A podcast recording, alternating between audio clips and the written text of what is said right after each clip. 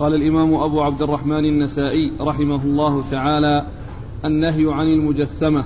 قال أخبرنا عمرو بن عثمان قال حدثنا بقية عن بحير عن خالد عن جبير بن نفير عن أبي ثعلبة رضي الله عنه أنه قال قال رسول الله صلى الله عليه وآله وسلم لا تحل المجثمة. بسم الله الرحمن الرحيم. الحمد لله رب العالمين. وصلى الله وسلم وبارك على عبده ورسوله نبينا محمد وعلى آله وأصحابه أجمعين. أما بعد يقول النسائي رحمه الله إيش الترجمة؟ النهي عن المجثمة النهي عن المجثمة. المجثمة هي البهيمة التي تربط أو تحبس وتتخذ غرضا ترمى. هذه هي المجثمة ويقال لها المصبورة أيضا. فهي كونها تحبس في مكان وترمى أو أنها تربط بحيث أنها لا تذهب ولا تتحرك وترمى. فإن هذا العمل لا يجوز وهي لا تحل بذلك أيضا. والنهي عن المجثمة أو آه، المقصود به النهي عن أكلها وأنه لا يجوز أكلها وكذلك أيضا فعل هذا الفعل الذي هو قتلها بهذه الطريقة أيضا لا يجوز. قتلها بهذه الطريقة لا يجوز. فلا يحل ذلك العمل ولا تحل التي تقتل بهذا بهذه الطريقة. هذا هو المقصود بالمجثمة ويقال لها أيضا مصبورة أو التي قتلت صبرا نعم يقول أخبرنا عمرو بن عثمان. أخبرنا عمرو بن عثمان بن سعيد بن كثير بن دينار الحمصي وهو صدوق أخرج حديث أبو داود والترمذي والنسائي. أبو داود؟ والنسائي وابن ماجه. أبو داود والنسائي وابن ماجه. عن بقية وهو ابن الوليد وهو صدوق كثير التدليس عن الضعفاء وحديثه أخرجه البخاري تعليقا ومسلم وأصحاب السنن الأربعة. عن بحير بن سعد وهو ثقة أخرج حديثه البخاري وأصحاب السنن الأربعة. عن جبير بن نفير. البخاري. البخاري. في الأدب المفرد في الأدب المفرد وفي خلق أفعال العباد البخاري في الأدب المفرد وفي خلق أفعال العباد إيه؟ البخاري في الأدب المفرد وفي خلق أفعال العباد وأصحاب السنن الأربعة. ما أدري هذه صوبناها سابقا. صوبناها؟ اي اي طيب. البخاري في الأدب المفرد. أي نعم. وال وفي خلق افعال العباد وفي خلق افعال العباد وأصحاب السنة الأربعة. نعم. عن خالد عن خالد بن معدان وهو ثقة أخرجه أصحاب الكتب الستة. عن جبير بن نفير. عن جبير بن نفير وهو ثقة أخرج حديث البخاري في الأدب المفرد ومسلم وأصحاب السنة الأربعة.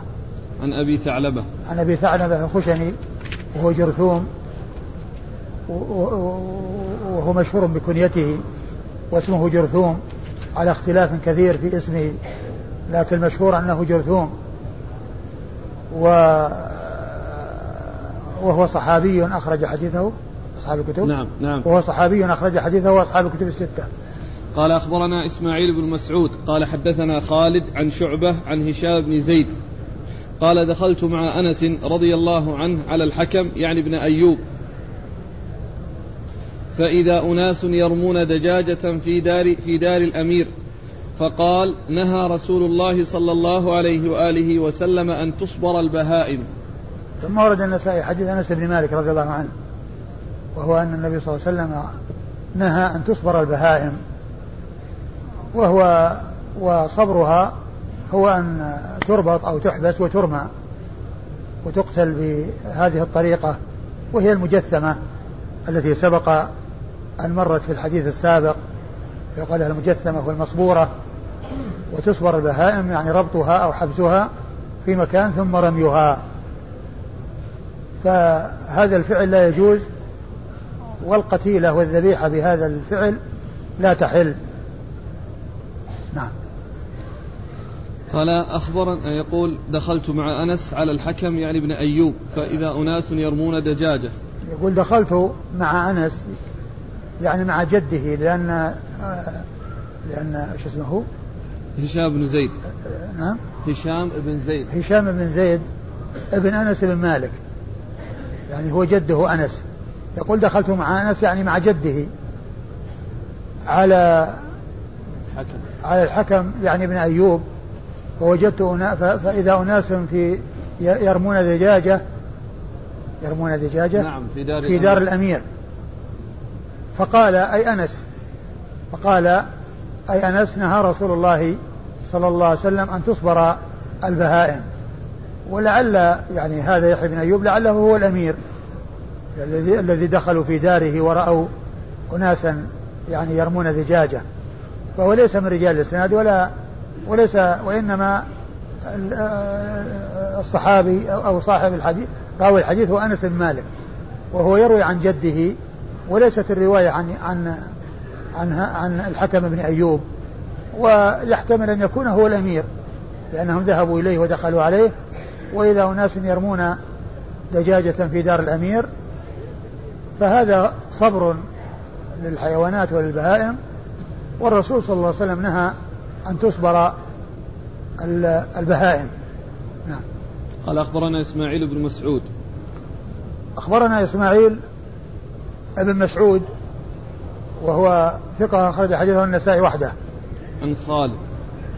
عن خالد بن الحارث البصري ثقة أخرج له أصحاب الستة. عن شعبة. عن شعبة بن الحجاج الواسطي ثم البصري ثقة أخرج له أصحاب كتب الستة. عن هشام بن زيد. عن هشام بن زيد بن أنس بن مالك وهو ثقة أخرج له أصحاب كتب الستة.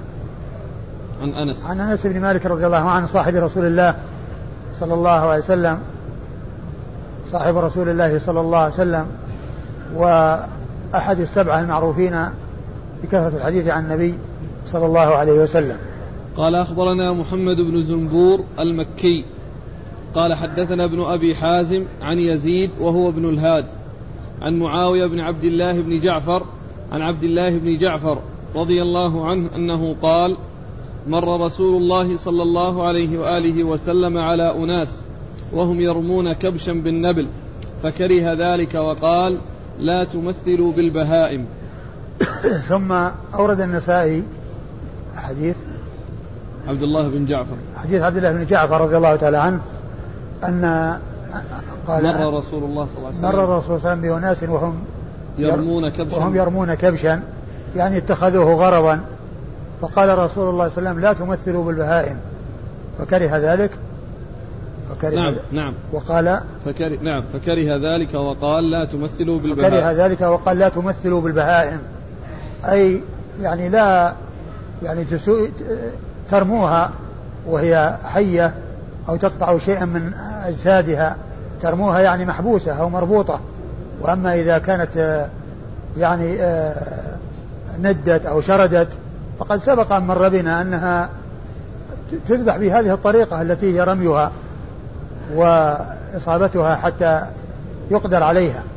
أما أن تربط وتحبس وتتخذ غرضا وهدفا يعني يعرف هل يصيبون هل يصيب الرمية أو لا يصيب فهذا عبث وإيذاء للبهائم وتمثيل بها وهو وهو غير سائغ وتعذيب لها وهو غير سائغ والذبيحة بذلك أيضا لا تحل كما مر لا تحل المجثمة.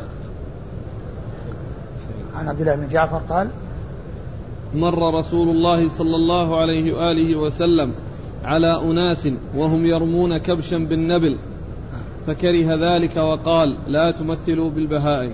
قال لا تمثلوا بالبهائم نهي عن التمثيل.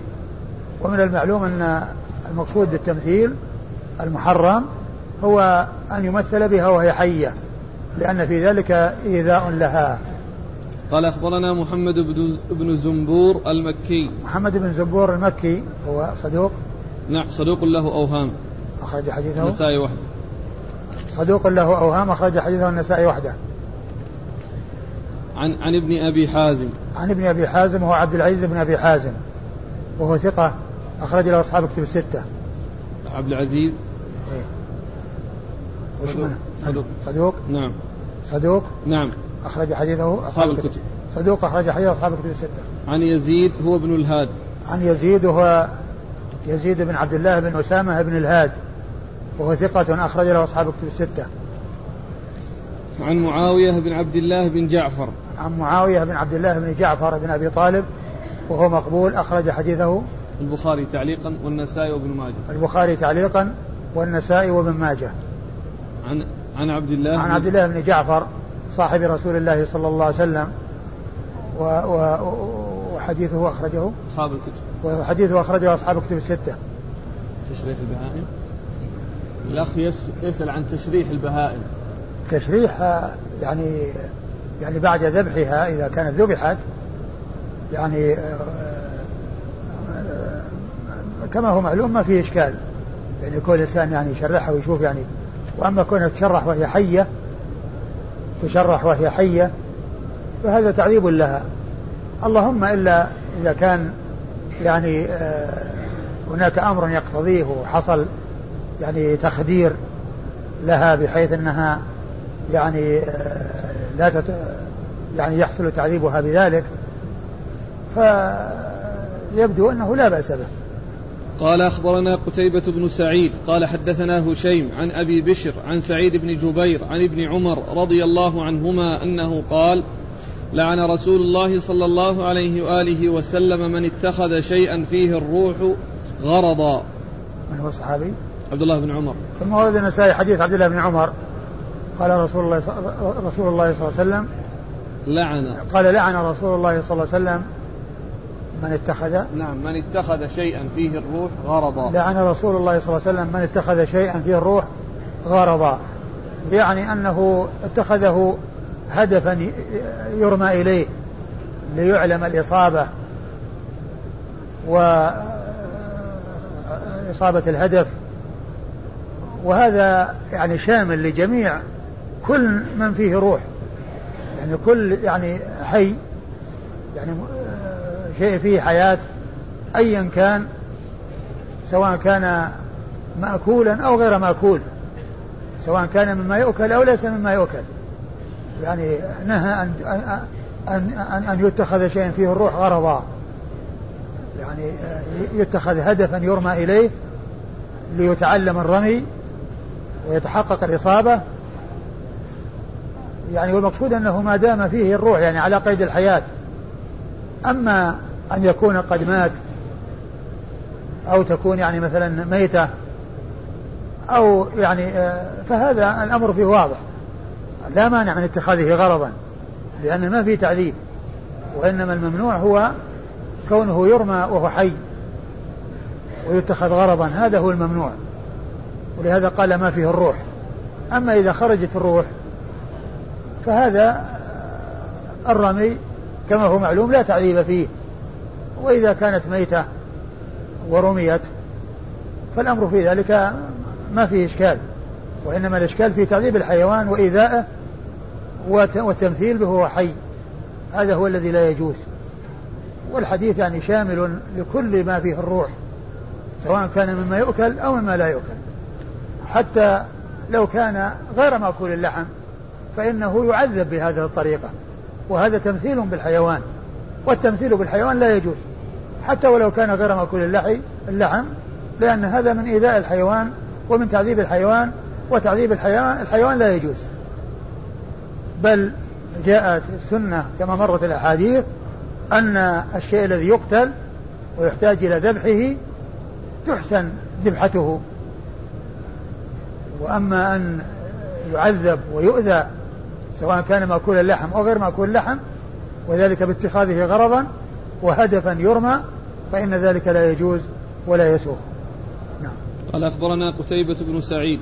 قتيبة بن سعيد بن جميل بن طريف البغلاني ثقة أخرج له أصحاب كتب الستة. عن هشيم. عن هشيم بن بشير الواسطي وهو ثقة كثير التدليس والتسوية كثير. التدليس والإرسال الخفي كثير التدليس والإرسال الخفي وهو وقد أخرج له أصحاب الكتب الستة. و والتدليس رواية الراوي عن شيخه ما لم يسمع منه. وأما الإرسال الخفي فهو, فهي فهو أن يروي عن من عاصره ولم يعرف أنه لقيه. لأن هذا يوهم أنه شيخ له. وهو يقابل الإرسال الجلي كأن يرسل إلى شخص ما أدرك عصره. شخص يعني يرسل عن شخص ما أدرك عصره أو يروي عن شخص ما أدرك عصره هذا إرسال الجلي. وأما الإرسال الخفي وهو الذي يلتبس ويحتمل ويظن أنه قد أدركه وأنه سمع منه ويظن أنه سمع عنه وأدركه وعاصره قتيبة بن آه، هشيم بن بشير الواسطي ثقة كثير التدليس والإرسال الخفي وحديث أخرجه أصحاب كتب الستة.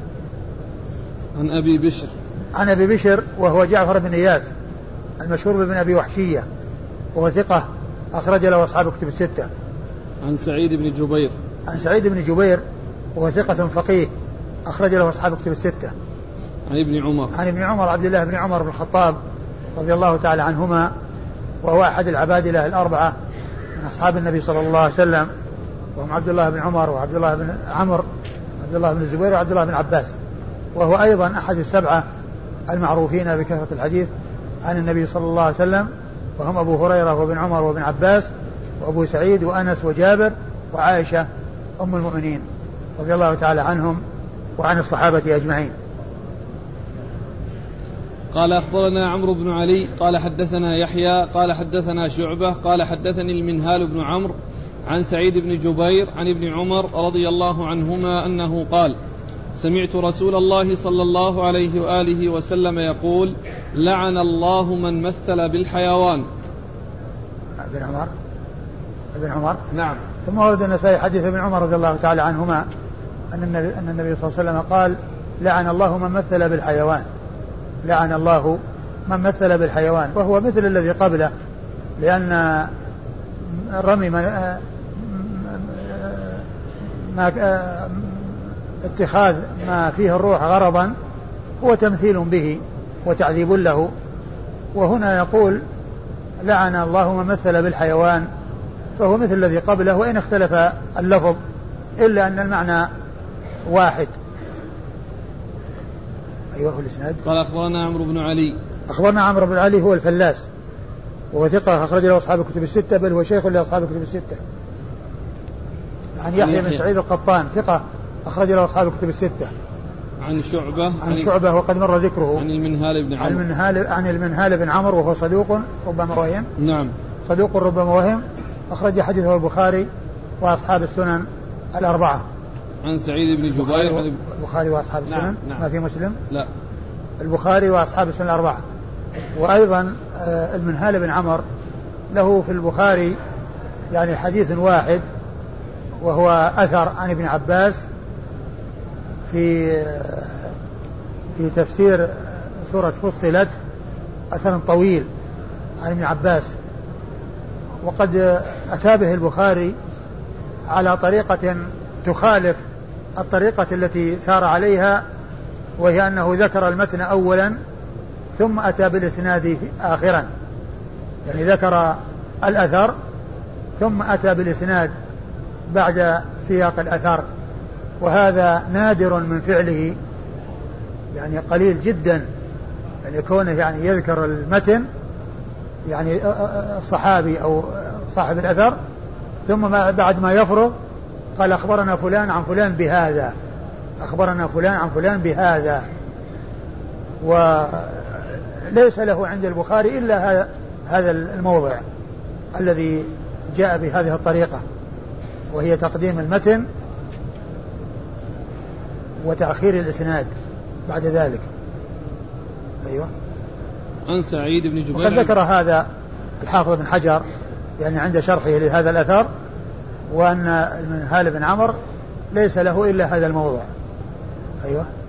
عن سعيد بن جبير عن سعيد بن جبير عن ابن عمر وقد مر ذكرهما. قال أخبرنا سويد بن نصر قال أخبرنا عبد الله عن شعبة عن عدي بن ثابت عن سعيد بن جبير عن ابن عباس رضي الله عنهما أن رسول الله صلى الله عليه وآله وسلم قال لا تتخذوا شيئا فيه الروح غرضا. ثم أورد النسائي حديث ابن عباس رضي الله تعالى عنهما وهو أن النبي صلى الله عليه وسلم قال لا تتخذوا شيئا فيه الروح غرضا. وهذا مثل الذي قبله إلا أن ذاك فيه اللعن وهنا فيه النهي بدون ذكر اللعن. والإسناد؟ قال أخبرنا سويد بن نصر. سويد بن نصر المروزي ثقة أخرج حديث الترمذي والنسائي. عن عبد الله بن المبارك المروزي. ثقة أخرج له أصحاب الكتب الستة. عن شعبة عن عدي بن ثابت. عن شعبة وقد مر ذكره عن عدي بن ثابت وهو ثقة أخرج له أصحاب الكتب الستة. عن سعيد بن جبير عن ابن عن عباس. سعيد بن جبير عن ابن عباس وقد سعيد بن جبير مر ذكره وابن عباس وعبد الله بن عباس بن عبد المطلب ابن عم النبي صلى الله عليه وسلم وأحد العبادة الأربعة وأحد السبعة المعروفين بكثرة الحديث عن النبي صلى الله عليه وسلم. قال أخبرنا محمد بن عبيد الكوفي قال حدثنا علي بن هاشم عن العلاء بن صالح عن علي بن ثابت عن سعيد بن جبير عن ابن عباس رضي الله عنهما أن رسول الله صلى الله عليه وآله وسلم قال لا تتخذوا شيئا فيه الروح غرضا ثم ورد النسائي حديث ابن عباس من طريق أخرى وهو مثل الذي قبله تماما وأما الإسناد قال أخبرنا محمد بن عبيد الكوفي. محمد بن عبيد الكوفي وهو المحاربي وهو صدوق. نعم. أخرج حديث أبو داود والترمذي والنسائي. نعم. صدوق أخرج حديث أبو داود والترمذي والنسائي. عن علي بن هاشم. عن علي بن هاشم وهو صدوق. نعم صدوق يتشيع أيوه أخرج حديثه. البخاري في المفرد ومسلم وأصحاب السنة. البخاري في الأدب المفرد ومسلم وأصحاب السنة الأربعة. عن العلاء بن صالح. عن العلاء بن صالح وهو صدوق له أوهام. أخرج حديثه أبو داود والترمذي والنسائي. عن علي بن ثابت عن سعيد بن جبير عن ابن عباس. عن علي بن ثابت عن سعيد بن جبير عن ابن عباس وقد مر ذكرهم. قال رحمه الله تعالى من قتل عصفورا بغير حقها قال أخبرنا قتيبة بن سعيد قال حدثنا سفيان عن عمرو عن صهيب عن عبد الله بن عمرو رضي الله عنهما يرفعه أنه قال من قتل عصفورا فما فوقها بغير حقها سأل الله عز وجل عنها يوم القيامة قيل يا رسول الله فما حقها؟ قال حقها أن تذبحها فتأكلها ولا تقطع رأسها فيرمى بها. ثم ورد النسائي هذه الترجمة ما وهي من؟ قتل عصفورا بغير حقها. من قتل عصفورا بغير حقها يعني ما ما ما, ما ماذا ورد فيه؟ يعني ما حكم هذا العمل وما ورد فيه؟ فالحكم أنه لا يجوز وورد فيه يعني بيان يعني هذا الوعيد. وأنه آه، يسأل عن ذلك يوم القيامة. وقال وما حقها؟ قال أن آه، أن إيش؟ أن تذبحها فتأكلها ولا تقطع رأسها فترمي بها. يعني حقها أنك تذبحها وتأكلها يعني تذبحها لحاجة ولغرض. أما أن تذبحها وتتركها فهذا إتلاف لها من غير مصلحة ومن غير فائدة. ومن المعلوم أنه لا يجوز قتل يعني الأشياء الأشياء المباحة إلا إذا كان هناك حاجة إليها. أما أن يذبحها ويتركها ويهملها ويكون يعني قضاء عليها من غير فائدة فذلك لا يجوز. وإذا كان قتلها لكونها مؤذية وليس بحاجة إليها لا بأس بذلك لأن الذي يؤذي ولا يندفع أذاه إلا بقتله يجوز قتله وكذلك الأشياء التي لا يجوز أكلها لا تقتل إلا إذا كانت مؤذية فعند ذلك تقتل لدفع أذاها. وأما إذا كانت غير مؤذية فإنها لا تقتل وإن كانت غير مأكولة اللحم. وعلى هذا فمأكول اللحم لا يجوز قتله إلا لحاجة وهي أكله والحاجة إليه. أما قتله وإهدار وإتلافه وعدم الاستفادة منه فإن ذلك لا يسوغ لأنه عبث وإتلاف لنفس من غير حاجة. إلا كما قلت إذا كان الإنسان ليس بحاجة إلى أكله ولكنه يؤذي وأراد أن يقتله للتخلص من أذاه فإن ذلك لا يجوز.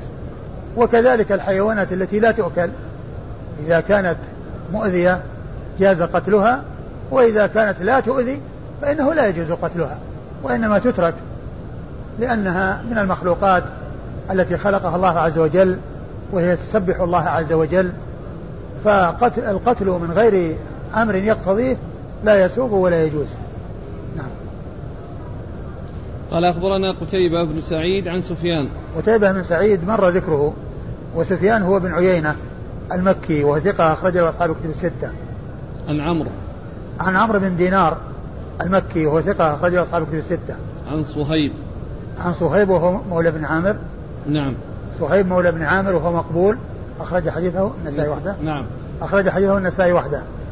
عن عبد الله بن عمرو.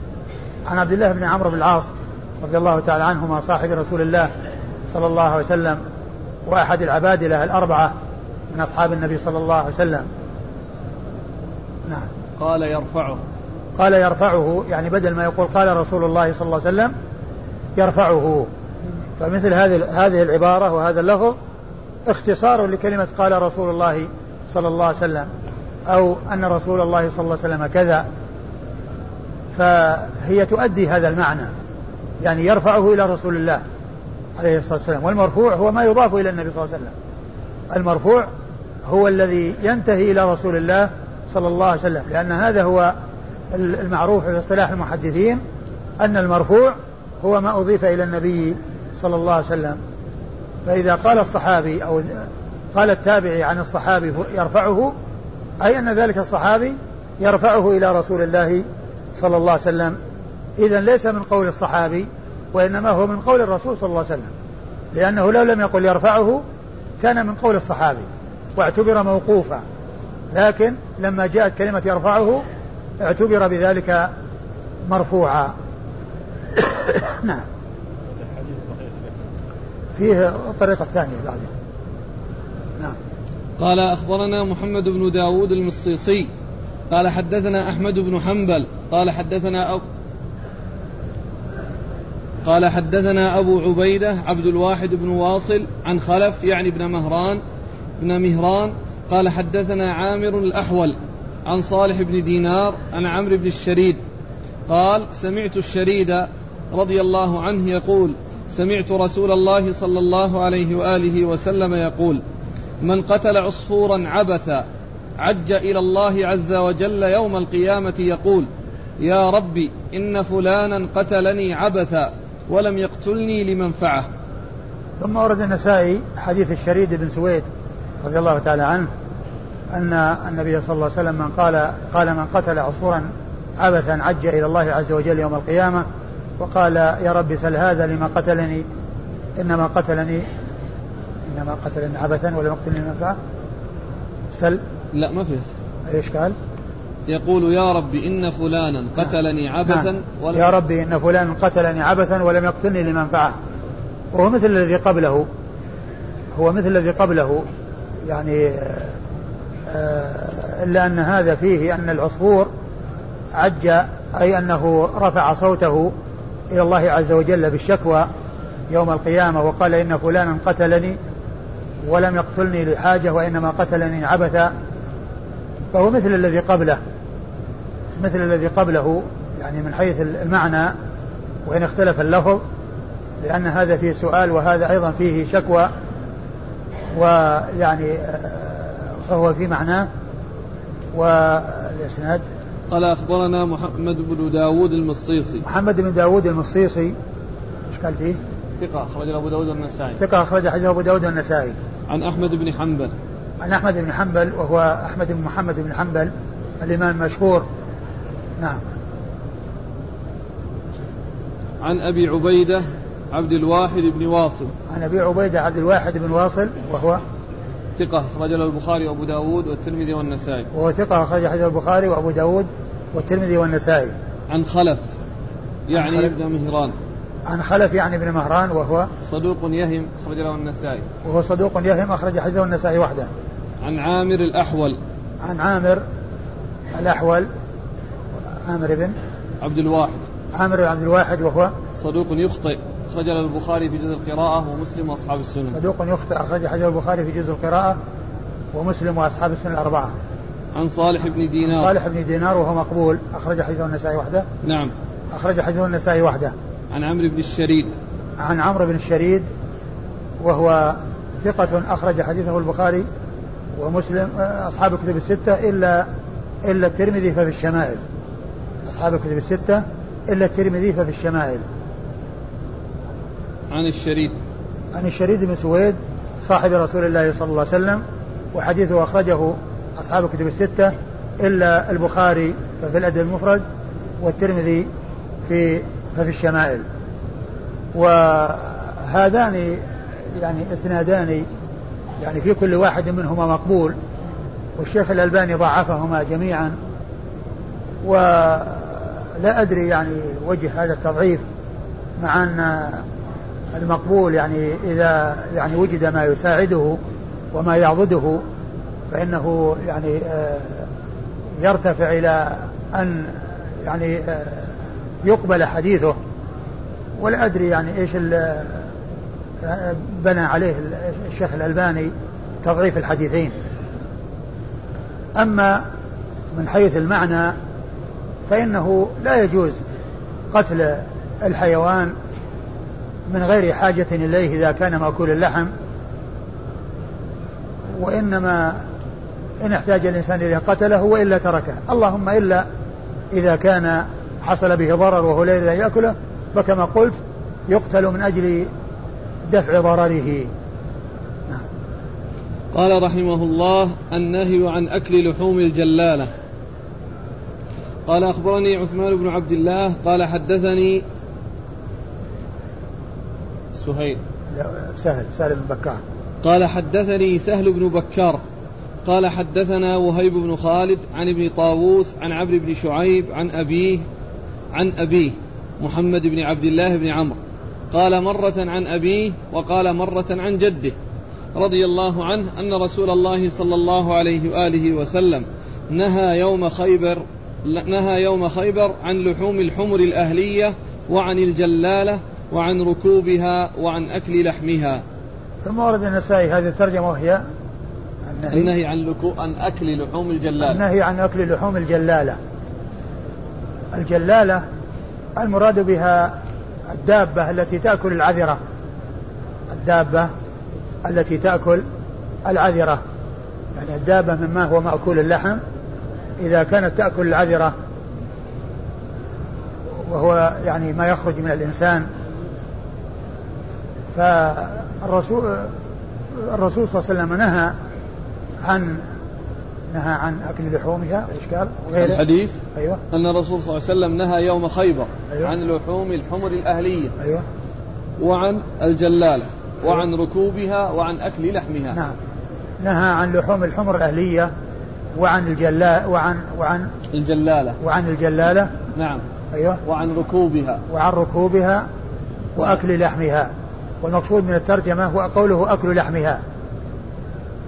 وقد جاء في بعض الأحاديث ما يدل على أنها تحبس يعني مدة وتعلف علفا طيبا حتى يطيب لحمها ويذهب آثار النجاسة التي أكلتها والتي تغذت بها.